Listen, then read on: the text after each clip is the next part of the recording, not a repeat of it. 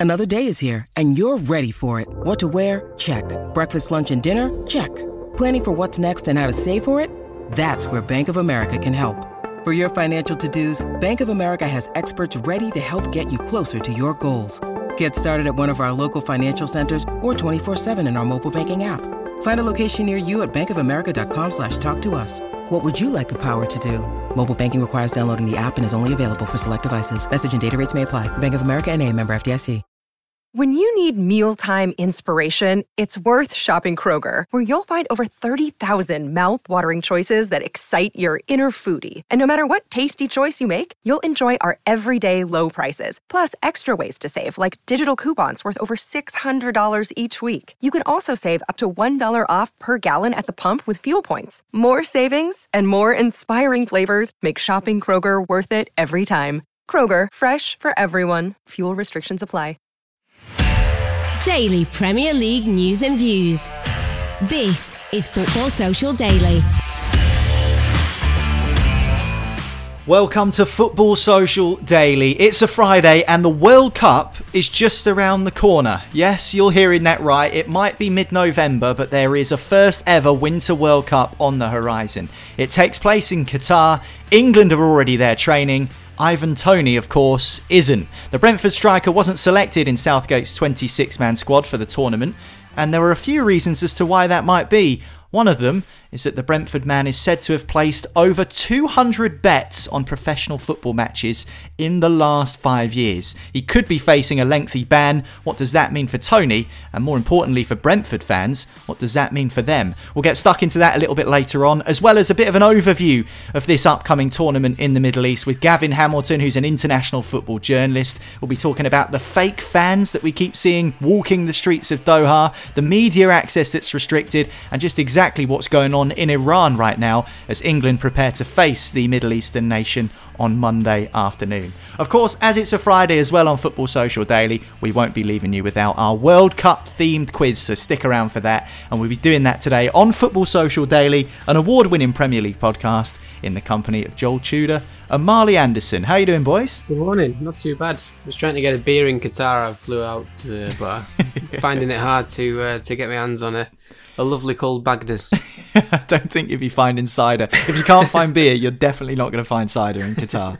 Um, but yeah, uh, that's one of the questions we'll be posing to Gavin later because there's been a bit of an issue with the beer in the stadium. You know what the England fans are like? They only care about one thing, and that's the beer in the stands, um, which obviously you don't tend to get in the UK, particularly in the Premier League. You don't get to drink beer in view of the pitch, but um, you might not be able to drink beer at all in Qatar if uh, the way things are going are certainly correct. So we'll find out that from Gavin a little bit later on. But despite the fact the World Cup has taken up most of people's focus right now, we've got to talk about Ivan Toney because in the couple of days since we last done a podcast, lads, Ivan Toney has been revealed to have allegedly betted 232 times on professional football matches since 2017. And of course, Joel, betting as a pro player is banned. It's prohibited due to the implications of match fixing. So this is a pretty serious thing for a Premier League pro uh, for a Premier League player and one with a profile like Ivan Toney's. It's not like he's just kind of a, a, second choice striker for a middling Premier League club. He's kind of an England international and someone who's regularly near the top of the scoring charts in the Premier League. So this is quite a significant allegation. Yeah, and it's been bubbling for a good what three weeks now. Ever since he's been gaining form, and just before the World Cup squad was announced, and we were all literally discussing to each other how this could potentially hamper his chances. And I'm starting to think that this may have been the case. I don't want to, you know, put a dampener on the players who've already been picked to say, oh, they've they've been picked as a consequence of that. But I mean, I feel like we'd be naive to think that for example, Southgate's not been told earlier that this is happening, there's an investigation underway, and something may happen during the World Cup, which would absolutely, I think, dismantle and unravel the whole squad if that was to be the case. Can Can you imagine the the, com- the commotion over it while the the players are in Qatar? It would just be nonsensical, I think, and. I think the most worrying side or the most worried party, and this will be Brentford now, because he scored 12 goals in 16 games this season, which is an unreal return. They're doing pretty well this season. Brentford just hovering around mid-table. Obviously got that amazing victory at the Etihad uh, just before the break, and I think they're going to be massively worried, and that's purely because of the precedent that's been set prior to this going about, which is other players who've been banned for betting. I mean, you only have to look at, for example, Kieran Trippier not long ago while he was playing for Atletico Madrid. He got fined £70,000, got suspended for 10 weeks, and that was a count of one incident. So 232 incidents. I'm not great at maths, but if you times that that 10 weeks by 232 i mean he might not be playing until he's 90 years old so uh, it's gonna i don't know how they're gonna weigh it. I really don't know. I don't understand i don't know the the rules around you know each individual incident but i mean the precedent's been set. One incident 10 weeks. That's a lot. So i don't know how far down the rabbit hole they're gonna go with this but i think brentford are gonna this this could literally damage their whole season. I don't know if they'll have legal implications because of it.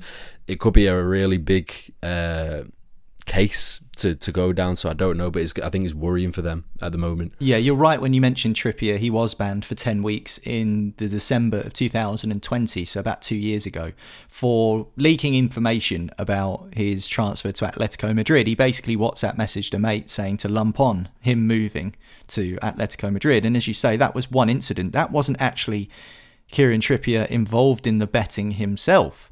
This is 232 alleged cases in the instance of Ivan Toney Marley. And if we look at someone also recently, Joey Barton, the current Bristol Rovers manager and of course a former Man City player in the Premier League, he was banned for five months for over a thousand incidents of betting. He was found uh, guilty by an, an FA charge. So, with that in mind, Trippier banned for 10 weeks. Barton was banned for five months for over a thousand incidents.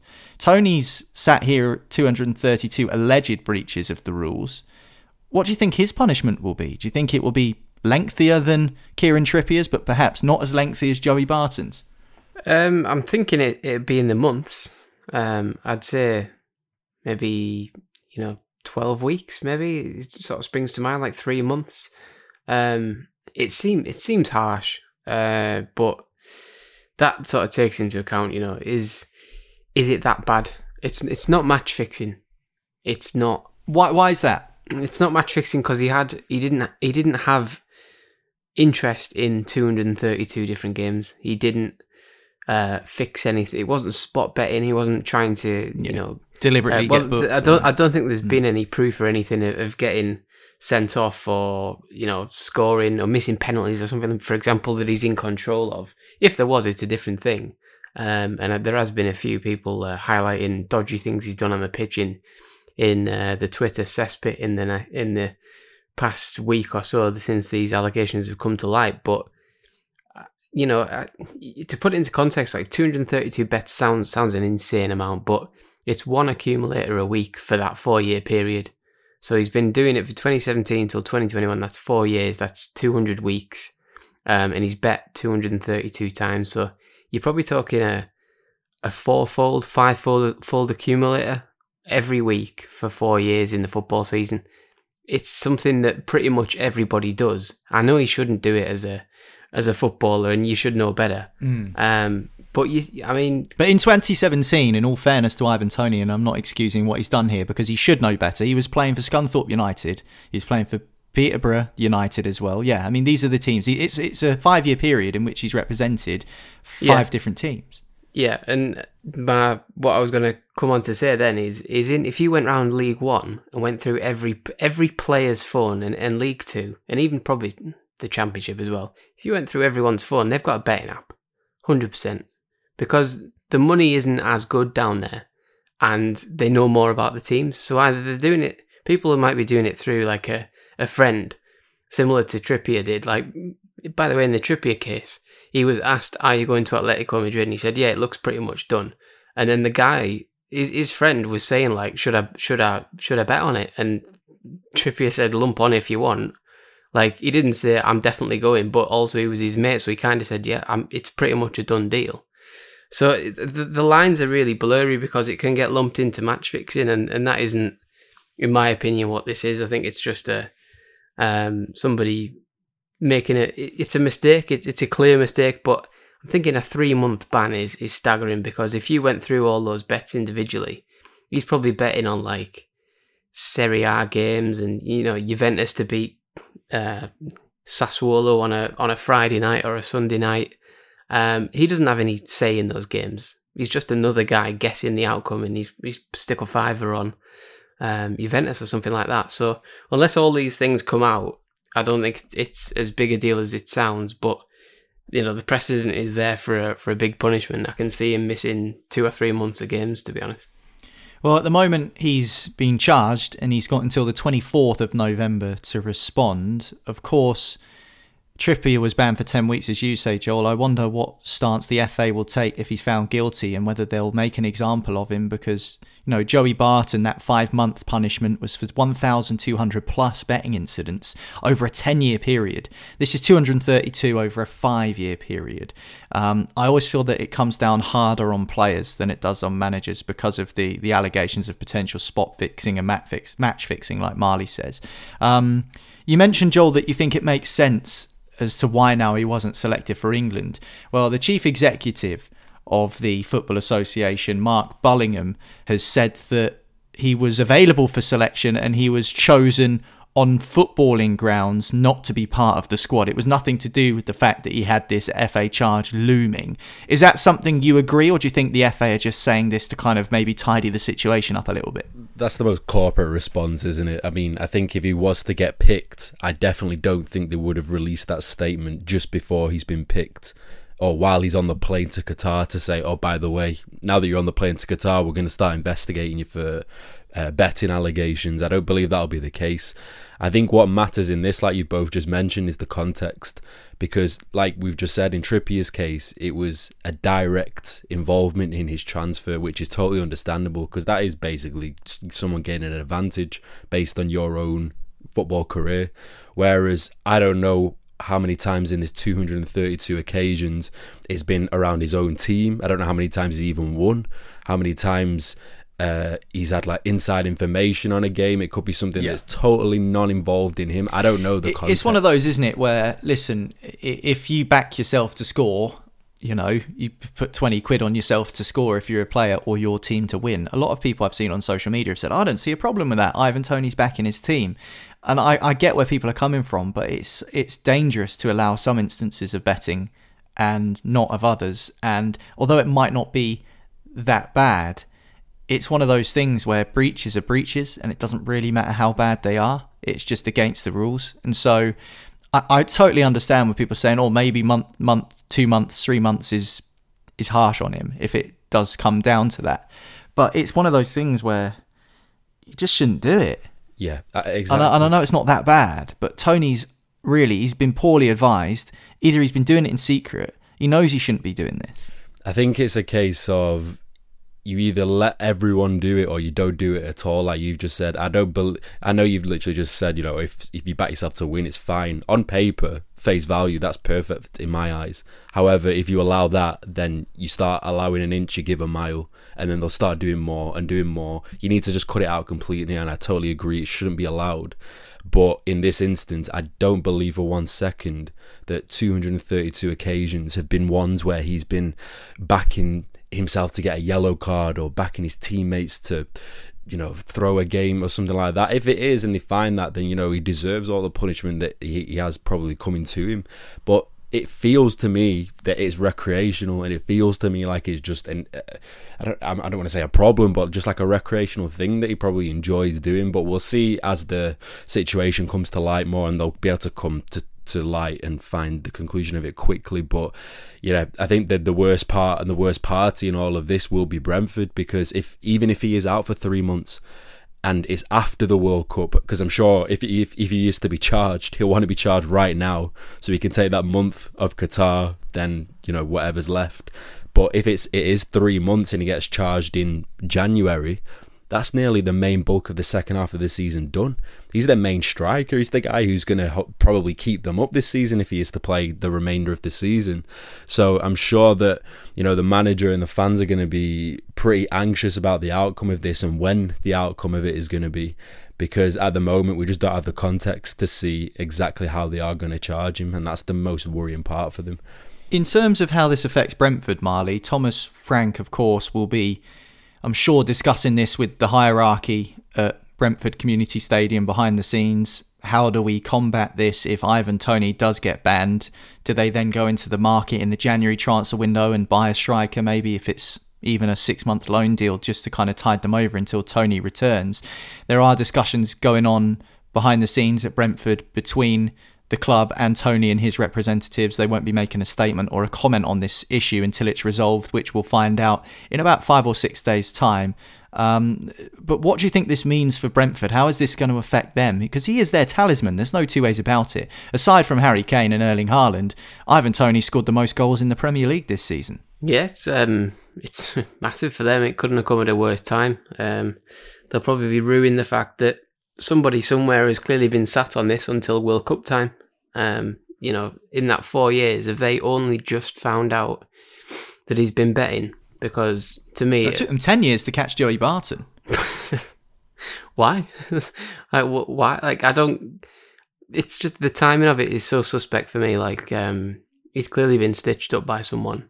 This this could have came out at any point in the last four years, and only just now when he was on the world, the you know the fringes of getting into a World Cup team, and it was genuinely a 50-50 shot between him um, and probably Wilson or maybe even Rashford. Um, and it's came out like this, so it's gonna kill Brentford to be honest. If if they ban him for three months, um, and that starts in in um, you know January or mid December, you know he's gonna miss all of January's games, all of uh, February's games, and and probably maybe some of March as well. So you're talking games like 15 to to 27, 28. You know that's that's huge part of your season, and Brentford will be fuming because as much as they've got players up there physically to fill in, his his impact on their team is is absolutely huge. He scores pretty much half their goals.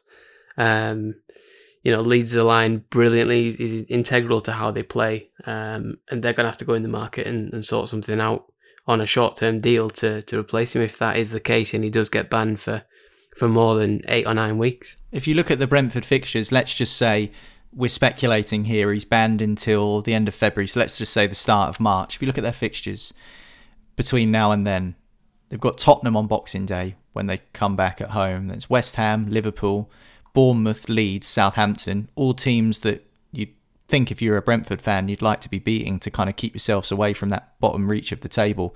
Then Arsenal, Palace, Manchester United at the end of February. There's some massive games coming up, Marley. So, you know, as much as it's difficult for them to to kind of be effective without Toney, I'm, I'm, sure they'll be able to get some sort of results here and there. But I guess when you think of Brentford, the first player you think of is Ivan Toney. And, you know, without disrespecting Yoane Wissa and some of the other players they've got in that team, where are the, and Mbeumo, where are the goals going to come from? If it isn't Toney, then who? Yeah, it's, um, I mean, they, I think they won a couple of weeks ago without him, didn't they? But it's, you know, it's, it's different with a one off rather than, you know, an extended period of games where you've got to, slightly change your style. I think this is all right, but he's not as physical as uh, as Toney. He can't. He's not as good at sort of holding the ball up and, and bringing others into play. He tends to be a bit of a penalty box uh, striker, sort of moving off the last man and stuff. And yeah, it, it's going to be tough for them. I mean, any any team would struggle when you take the best player out of it, but. You know, he's he is streets ahead of, of the other Brentford players um, in terms of impact. Um, I think Damsgaard coming in over the summer hasn't really kicked on yet. Maybe it's time for him to to start pulling the strings a little bit more. Um, but yeah, it's um, it's huge. I think they're they're gonna have to make a decision. But the World Cup is is the perfect chance to to look around the market and see what you can get in January. So it, maybe it uh, it could work for them in terms of. I've heard Ronaldo's available. Yeah, get get Ronaldo down to the Brentford Community Stadium. See what. Uh, see what he's not Danish, for him. Well, I'm sure true, Ivan true. Toney will be um, finding out pretty soon what the solution is to the problem that he faces, and he's been charged by the FA with 232 alleged breaches of the betting rules. And of course, when we find out the information when it comes to what happens to the Brentford striker, we will let you know on Football Social Daily because the attention will be turning to the World Cup, but I'm sure there'll still be drips and drabs of Premier League news uh, as that tournament progresses. And talking of World Cups, next up on Football Social Daily, we're going to be hearing from an international football journalist. Gavin Hamilton will be running the rule over Qatar and exactly what's happening there and all of the issues around it as we approach the tournament with the first match on Sunday. We'll speak to Gavin after this here on Football Social Daily. Football Social Daily. Subscribe to the podcast now so you never miss an episode. Football Social Daily. Find more great sport at sport-social.co.uk. All right, welcome back to Football Social Daily. Now, the Premier League might be on hold, and Ivan Toney might not be playing football in the Premier League for a little bit, depending on the outcome of what happens with these betting charges. But he would have been pretty gutted that he's not on the plane to Qatar. Albeit, there are a fair few people that have been on the plane to Qatar as players, staff, media, and it's been a little bit strange. So, to help us try and wrap our heads around the equation that is a Winter World Cup and the first ever in the Middle East, we're joined now by international football journalist Gavin Hamilton. How you doing, Gavin? I'm good, thanks. Nice to be here. How you doing? Very well, and thanks for giving up some time to come on to the podcast. And the first thing I wanted to ask you was about the atmosphere in Qatar. Now, we should point out that we're not actually there, but from what we can gather from colleagues over in the Middle East and, of course, on social media as well, it's feeling a little bit strange over there at the moment. We've seen these processions involving fake fans, in inverted commas, um, people that who are allegedly kind of hired to represent a certain nation to help build the atmosphere. We've also seen some interesting things to do with media access and restrictions of where broadcast crews can film and things like that. So, how do you assess the landscape in Qatar right now as we head into the tournament? I, I think it's a, a, culture clash, is probably the best way you describe it with the media. I think it's going to take a little bit of time for that culture clash to sort of break down a little bit because we're people are going there and they're not used to to, to, to what they're experiencing. And I think the the fan issue is interesting. The fake fans. I mean, the, the reporters that the, the, the UK reporters who who covered that story, particularly the England fans, you know, the England fans who were receiving you know, the uh, the, the England team at the hotel, um, those reporters said that those guys were genuine. You know, they were uh, Indians working in Qatar who'd formed a supporters group. So it's very hard to get to the bottom of it. But there is there are football links that go back further in Qatar than you would expect. It's not all about them just throwing tons of money at things and paying people to to do jobs and, and, and everything else. There is a culture, a football culture there. We're just not used to it. I mean, it's no different to you know to a, a team uh, yeah, Premier League team touring the USA or uh, Japan and, and finding local supporters groups there. There will be local supporters groups. They're often expats in, in the US. Um, so it, it's not as strange as you might think. Um, we're not used to it, and there is that culture crash, and it's going to take a few days for that to break down. Um, and I think there's also just this before a World Cup, we always get the guy. I mean, it's, just, it's because the guys who are reporting the stories are the sports news reporters who've gone out there ahead of the football reporters, and they used to normally in a European tournament they're on hooligan watch, they're looking for stories about the, the uh, possible trouble, and and and there's we get a few. We always get a few days of Hooli watch before before a tournament. This is different. We're getting sort of Qatar watch and the human rights stories and, and the gay rights stories and everything because those reporters are out there being told to find the stories. Yeah, I mean it does feel, and um, we mentioned this before we started recording the show that this feels like probably the most politically charged World Cup ever, at least in my memory um, of World Cups over the last 20 odd years. Would you agree with that? And it's quite obvious as to why that's the case.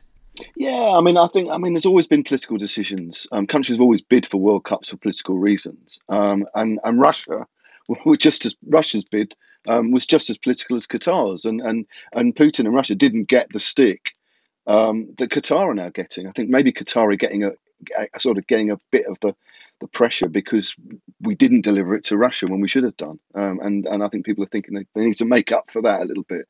Um, but there's always been politics involved in, in the, the process of awarding World Cups. And that was, yeah, it was intensely political because it was always about lobbying by politicians and politicians making decisions and, and various deals being done behind closed doors. So that politics has always been there. But Qatar, it's so overtly political because it's a whole nation state throwing a whole load of money at, at a World Cup to, to basically enhance their status as, an, as a country.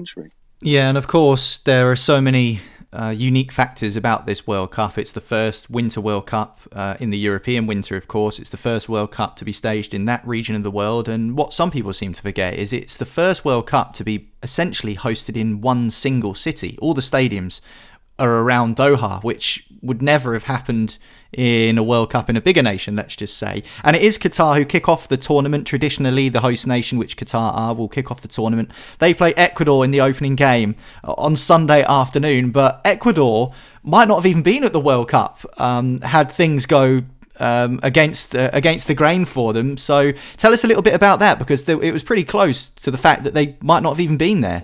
Well, Ecuador fielded a player um, in in the qualifiers who was, you know, he's quite a key, key player, Castillo, who who um, uh, was born in Colombia and, and, had a Colombian passport, but actually, uh, the, I mean, the circumstances of him him arriving in Ecuador are, are, have been unclear. Whether he, he, had illegal alien status or asylum status, no one quite knows. But he basically became an Ecuadorian citizen um, and was was you know was entitled to play for the side. But the the Peruvians who basically finished below Ecuador in in the qualifiers claimed that he shouldn't have played in any of the games and, and that, that they should um, they should qualify for the World Cup instead. And um, it, it, basically went to the wire with you know a lot of appeals. It went to CAS, the committee for the for arbitration of sport in Switzerland, and and right down to the wire a few days before the World Cup, that was that decision was was upheld. So so Ecuador are there, and they deserve to be there. I mean, I think they're going to put on a decent show. Actually, Ecuador they're a decent team, and they they could actually. Um, uh, get out of that group. I think it's quite a tight group, so they they're there on, on, on merit. And um, but you know we often we often see these cases in, in, in particularly South America of, of these sort of appeals uh, going going through and, and, countries trying to get to, uh, other countries thrown out. But it was, um, I think, quite rightly, uh, you know, Ecuador um, were, were, were backed and FIFA backed them and, and CAS backed them as well. So it was uh, the right decision in the end. Yeah, it would have been a bit of a disaster had that opening game of the World Cup needed to change from Qatar against Ecuador. Um, just rolling back to Qatar, the nation on the pitch, you said the footballing links go back further than people realise. What are they like as a side? Are they any good? Because without sounding too disrespectful, I can't imagine many of the world audience tuning into this World Cup would have had much experience of watching the Qatari national team. No, but I mean they're, they're, better than people think because they've had they've had a lot of time to, to play together. They've got a Spanish coach who's who's uh, got a background in the Barcelona academy and has come up through the youth team with the youth teams as they come up through the generations. So um, they they they know each other as a squad. You know they they they they uh, they they played together for some time. They played in tournaments. Remember they they competed as a guest team in the Copa America. Didn't do too well, but they won the Asian Cup a few years ago. Um, and they've got some yeah some decent players, so they won't be rollovers at all. Um, I think uh, I think it'll be really interesting to see how if if and when the crowd get behind them because you know we don't know uh, if that will be a factor whether they it will be that intense a noise in the stadium or not, um, and, and whether they, they feel the pressure of performing in front of a, a big crowd because they, they don't normally do that. Um, that might be a factor. But they're a decent footballing team. Um, they've got a couple of useful players, but none of them have really played outside of Qatar. Um, they've got a feeder um, team in Belgium that they use to they, would be developing, and, and they've also nation, nationalised quite a few players from South America. Um, so yeah, which is what's happened in athletics as well. So um, they're a, they're a decent team, Qatar. Um, you know, they're not expecting to do a, a South Korea as, as, you know. Remember the Koreans did in 2002, went all the way to the semi final when the whole nation went bananas behind them. That's not going to happen. But they're a, they're a useful team, and they and they won't be embarrassed. Yeah, it feels like everyone's got a feeder team in Belgium these days, doesn't it? Whether that be domestic or international. Um, what about England then? Their first group stage game Monday afternoon at one o'clock. Um, not often that you'd see the pubs packed in the UK at one pm on a Monday, but it looks like that's what's going to be the case this time around. Iran are the opponents, and we've spoken a lot about England on this show, but what about Iran? Because politically, there's some significant issues taking place in the country at the moment. The coach was quizzed about those in a press conference, and he actually stood up and, and almost demanded to be paid a little bit more to answer those questions. So there's um, a, a real conflicting feeling around Iran at the moment as a country, which I don't know whether that will reflect to the on field action and the kind of build up to the game. But what's your understanding of what's going on there?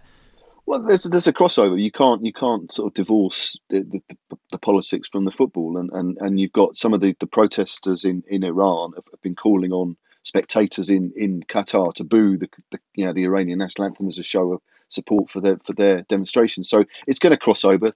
Um, the players are involved in it. The players are conflicted. They've got um, um, there's a former player Ali Karimi, who's one of the best Iranian players ever, has, has been speaking very publicly and supporting the, the protesters.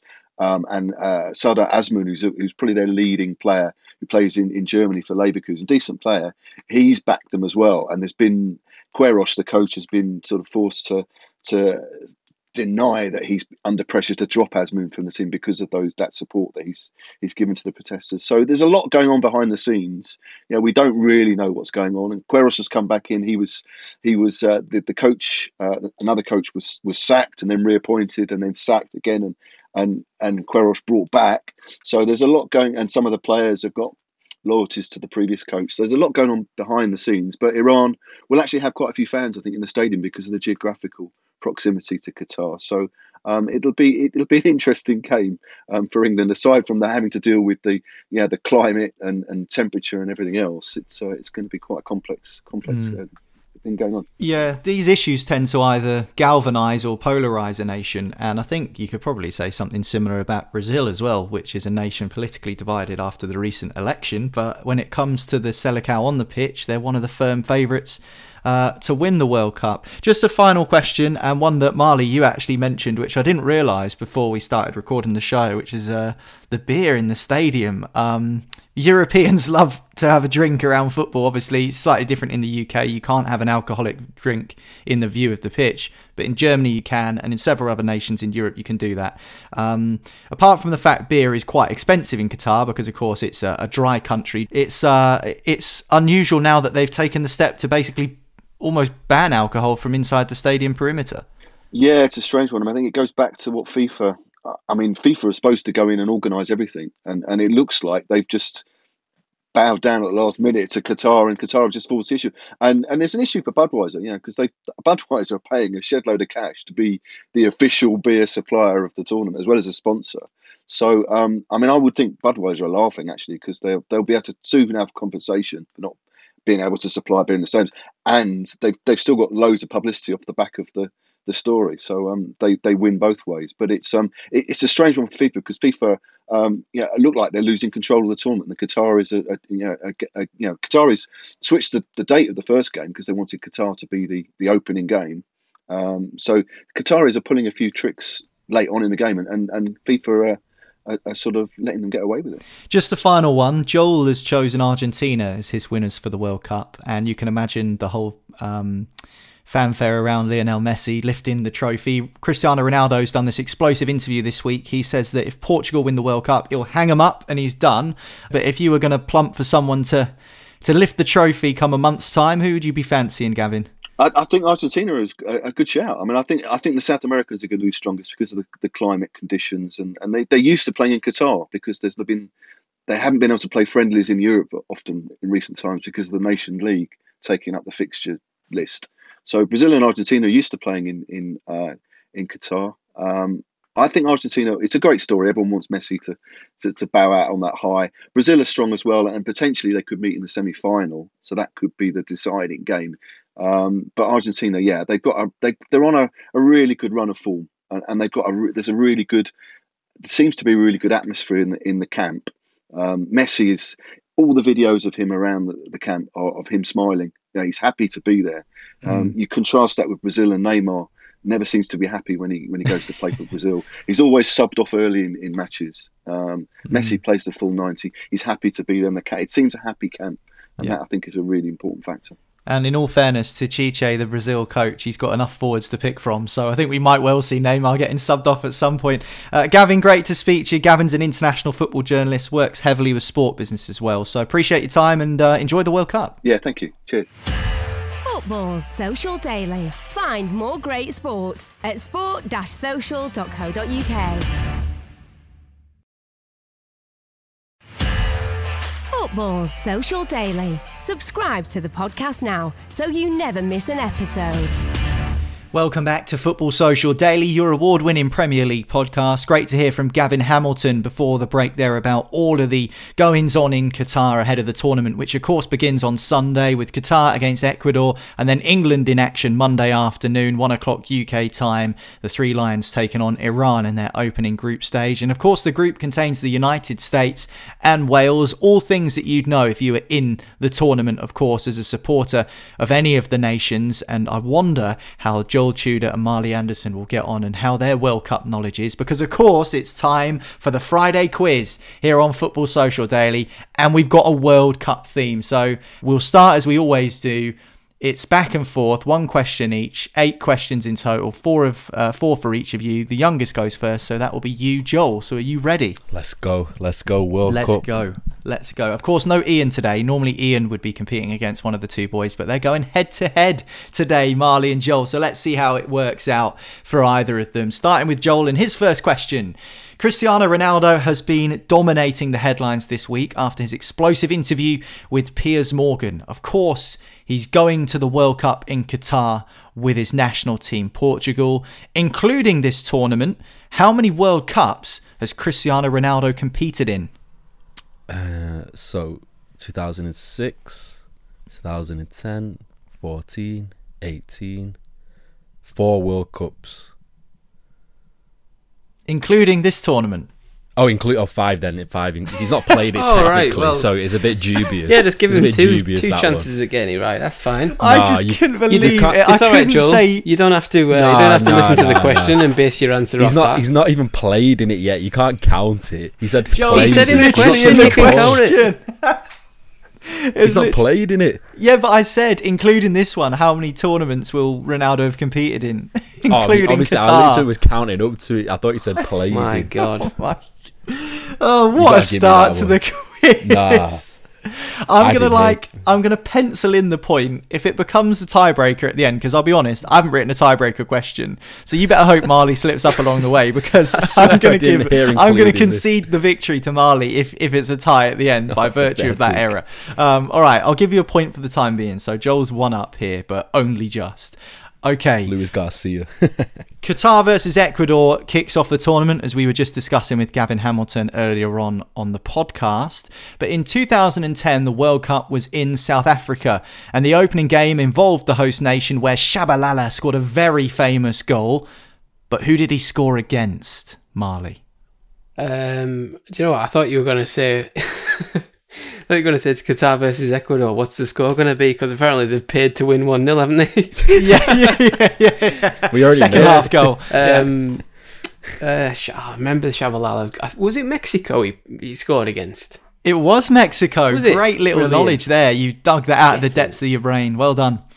Great hit though, wasn't it? What a goal! Yeah, My word. banger. Probably the best thing about that tournament, to be And honest. uh, Peter Yeah, Drury's not wrong. commentary for it was, was insane as well. Oh yeah, goal for all of Africa. Oh, brilliant, amazing. Um, goal for South Africa, goal for all Africa. Yeah, iconic commentary. Okay, Joel, it's one-one. Chance to take the lead again.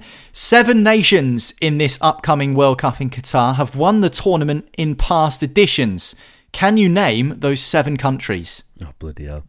Okay, Brazil, Correct. Argentina, Mhm. England, Mhm. um, Uruguay, Yes. France, Yeah. Spain, Yeah. Germany. Yeah. That's your seven. Hey, Well done. Thank you very much. Well done. Uruguay's the uh, the little red herring in there. they were isn't like, was it like Um, 1930s? They won it. 30 and 34, they won it. They're two-time winners. I didn't know that. Yeah, Yeah. yeah, First two times they won it, and then Italy in 1938, Mm. And then it stopped for the war, and then you know you're in you're into the f- 50s uh, with Brazil 50s and Pele. basically, yeah. Brazil took over, yeah. So Mm. And of course, um, there are eight winners in total of the World Cup over the course of history.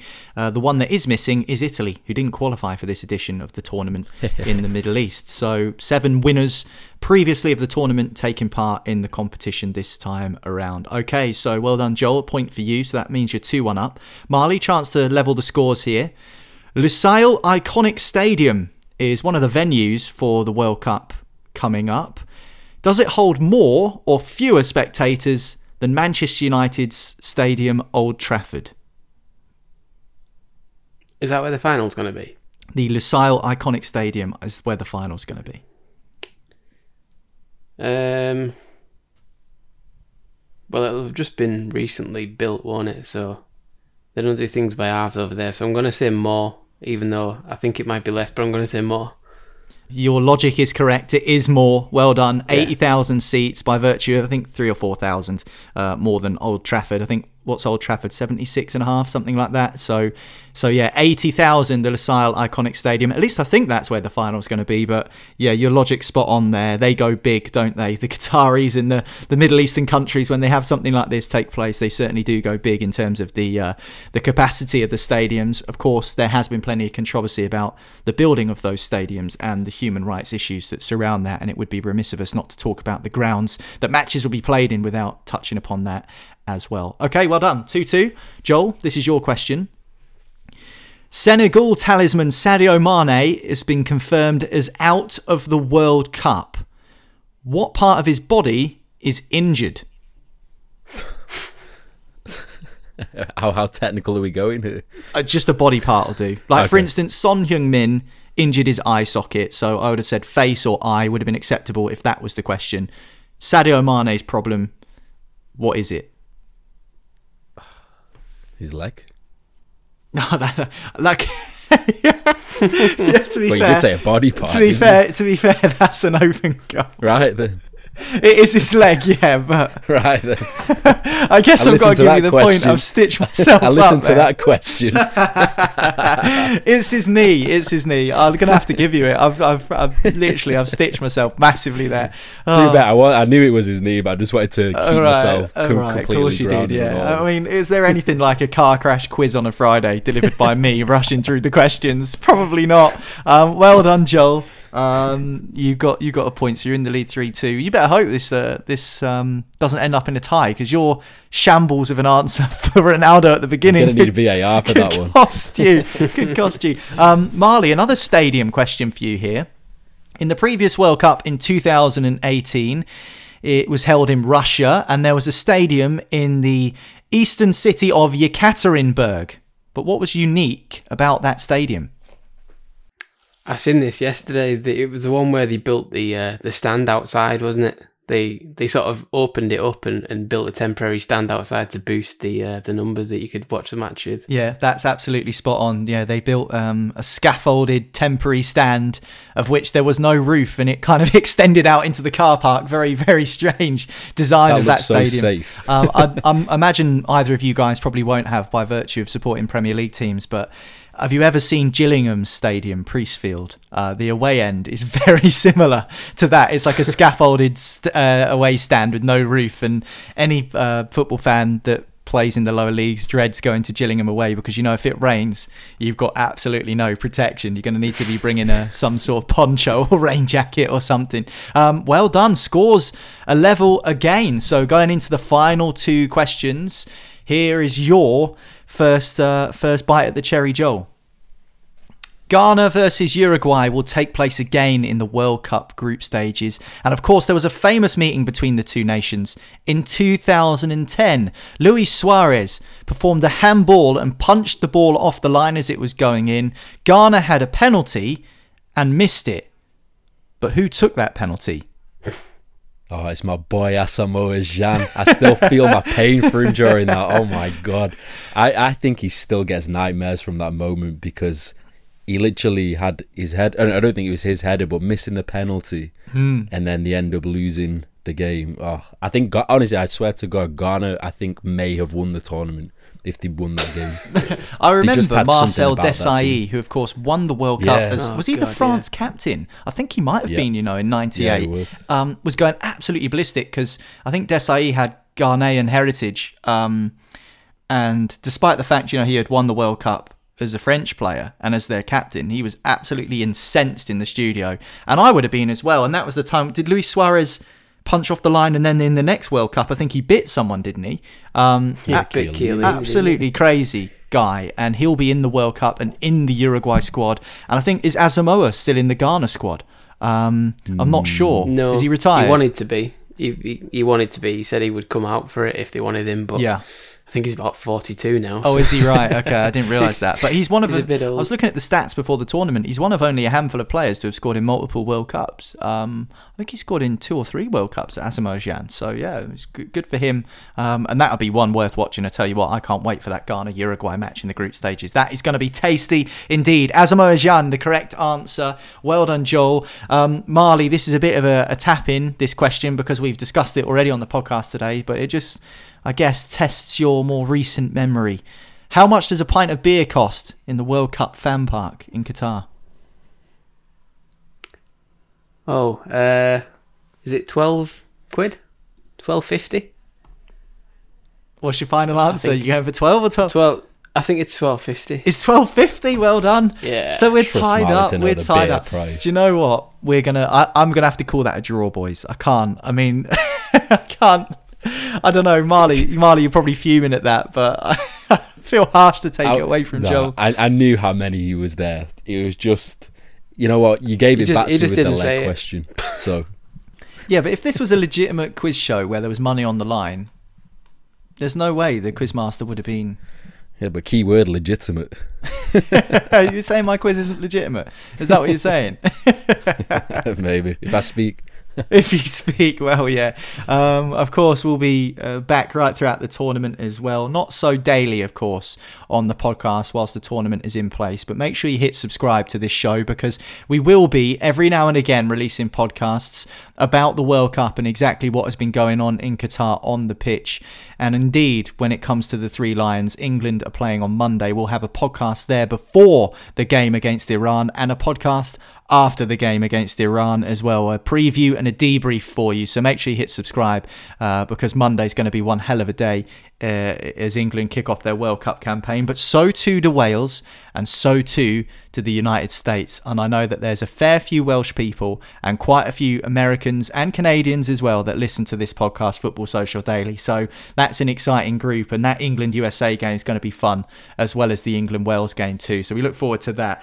Um, but for now on Football Social Daily, that is it. Don't forget the dugout is out a little bit later today. Former England player Trevor Steven will be joining me and talking about his memories of 1986 when Maradona punched the ball into the back of the net, the hand of God, one of the most famous incidents in football history. Um, he'll be talking about that. Matt Jarvis, who also played for England, will be joining me as we discuss Cristiano Ronaldo's bombshell interview this week. So you don't want to miss that episode of the dugout. It's out a little bit later, but from myself, Joel and Marley, that's it for now. Have a great weekend, and we'll see you on Monday. Football Social Daily. Subscribe to the podcast now so you never miss an episode.